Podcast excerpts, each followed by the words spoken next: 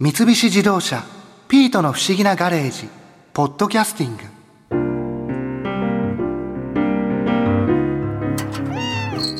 おいピートじっとしてろよ。新一何をしているの？もうボッコさんがピートの毛に斑点を描いてジャガー猫みたいにしちゃったからシャンプーで洗い落とそうとしてるんですよ。なんで？でなんでって。ああピートが逃げたあ熱帯魚の水槽に上がっていく。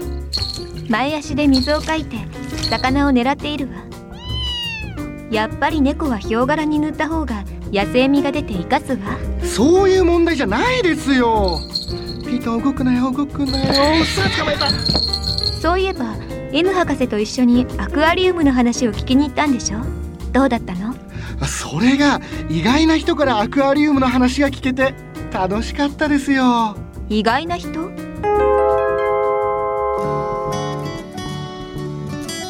あのダンミスさん新一と言います。よろしくお願いします。断密です。よろしくお願いします。あお願いします。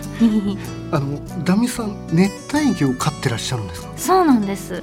それいつ頃からなんですか？かれこれ4年ぐらいになるかな？4年前にたまたま知人があのもう飼えなくなったということで私に熱帯魚を託しましてで私もこれは測ったこともないし困っちゃったなって思いながら参考書とかその飼い方なんていうのを見ながら育ててきたんですね。それで飼えるものなんです自信なかったんですけどでもあの仕組みがちゃんと決まってまして温度水質ご飯あと相性喧嘩しないかどうかとか。熱帯魚同士の相性。そうなんです喧嘩っ早い子もいれば混泳って言って一緒に泳ぐことが可能な子もいるのでそういう性質を見極めていれば意外にもその月1とか2週間3週間に1回のメンテナンスでなんとかなるんだなっていうのが分かったので変えるなってこれは思ったんですね。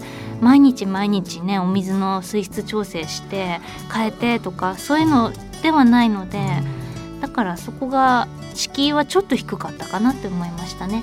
ダンミスさんがその最初にはい。友人の方からそうですね。こう譲り受けたのが、はい。そのプレコになるんですか？そうですね。今の初代プレコちゃんは今15センチぐらいかな。1520ぐらいかな。結構大きいんですね。そうですね。少し大きくなって。でもなんか熱帯魚ってイメージとしてはなんかちっちゃい魚がそう小さくてん。華やかでうん。ひらひら泳ぐ。そういうイメージがあるんですけど今うちにいる水槽の魚たちは基本動かない。大きめ若干黒め っていうなんかこう華やかさに欠けるようなメンバーで成り立っております。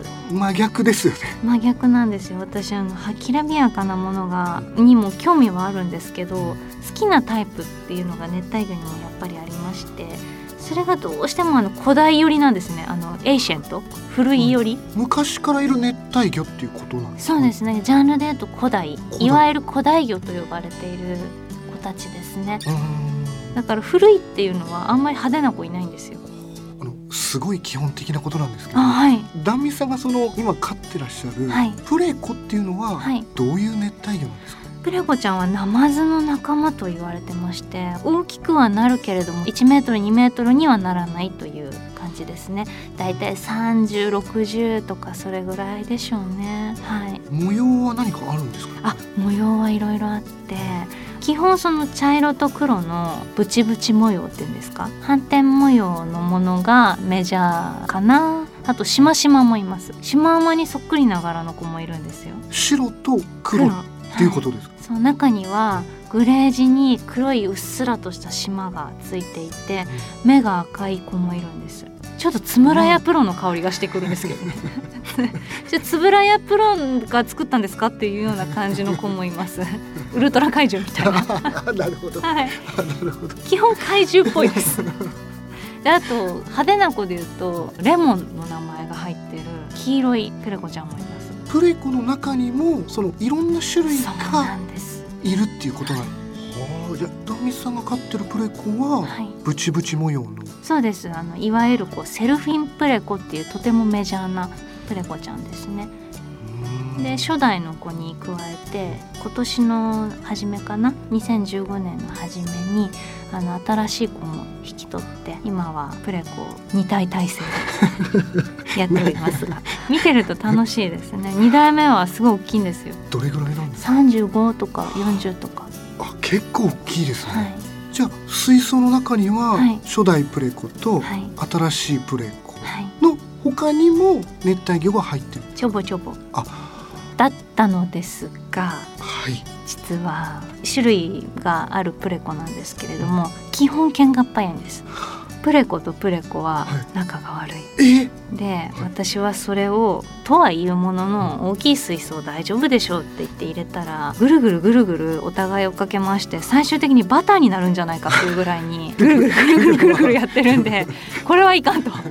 そうですね思って初代の子を引き離して、べはい。別の水槽に？水槽に入れて、プレコ同士なのにはい、喧嘩しちゃうんですね、縄張り意識が強いのです。基本混泳と呼ばれるさっき言った混泳負荷という種類に入ってるんですよ残念ながら。中にはね穏やかな子もいるとは思うんですけど、ううんちのはぐるぐるぐるぐる回ってました。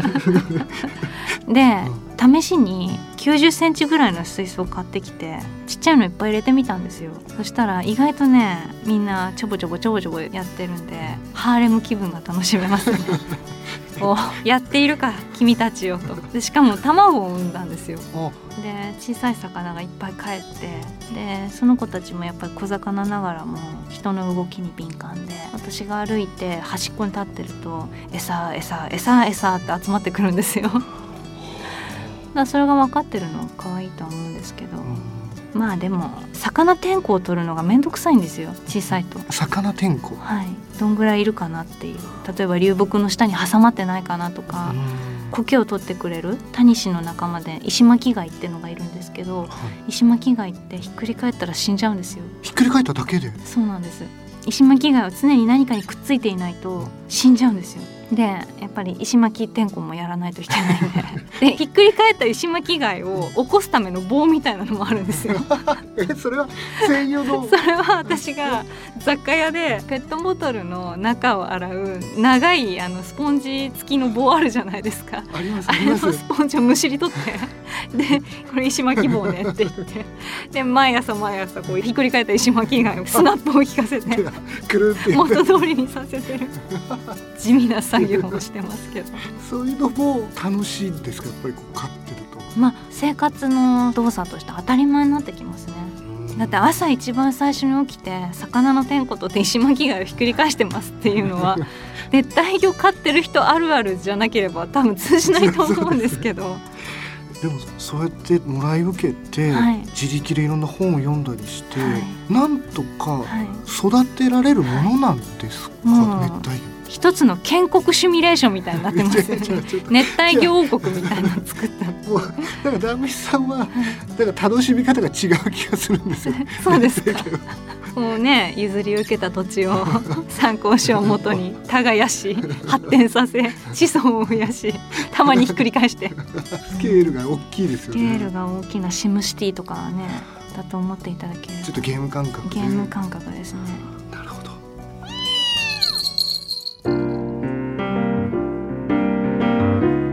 ああなるほど。楽しかったってそういうこと？ああいやあの別に相手がその思いっきりセクシーな服を着た壇蜜さんだったからってわけじゃなくて。はいはい。そういうことにしておきましょう。あいやだからもう違うんですって。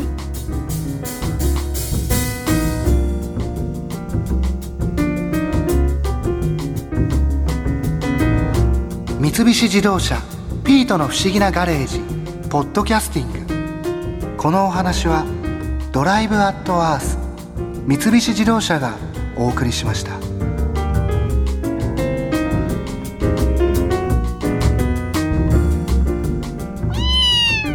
ここで耳寄りなお知らせです。ピートの不思議なガレージをもっと楽しみたいという方は毎週土曜日の夕方5時東京 FM をはじめお近くの FM 局で放送の三菱自動車ピートの不思議なガレージをお聞きください。外に出かけたくなるとっておきのお話満載でお届けしています。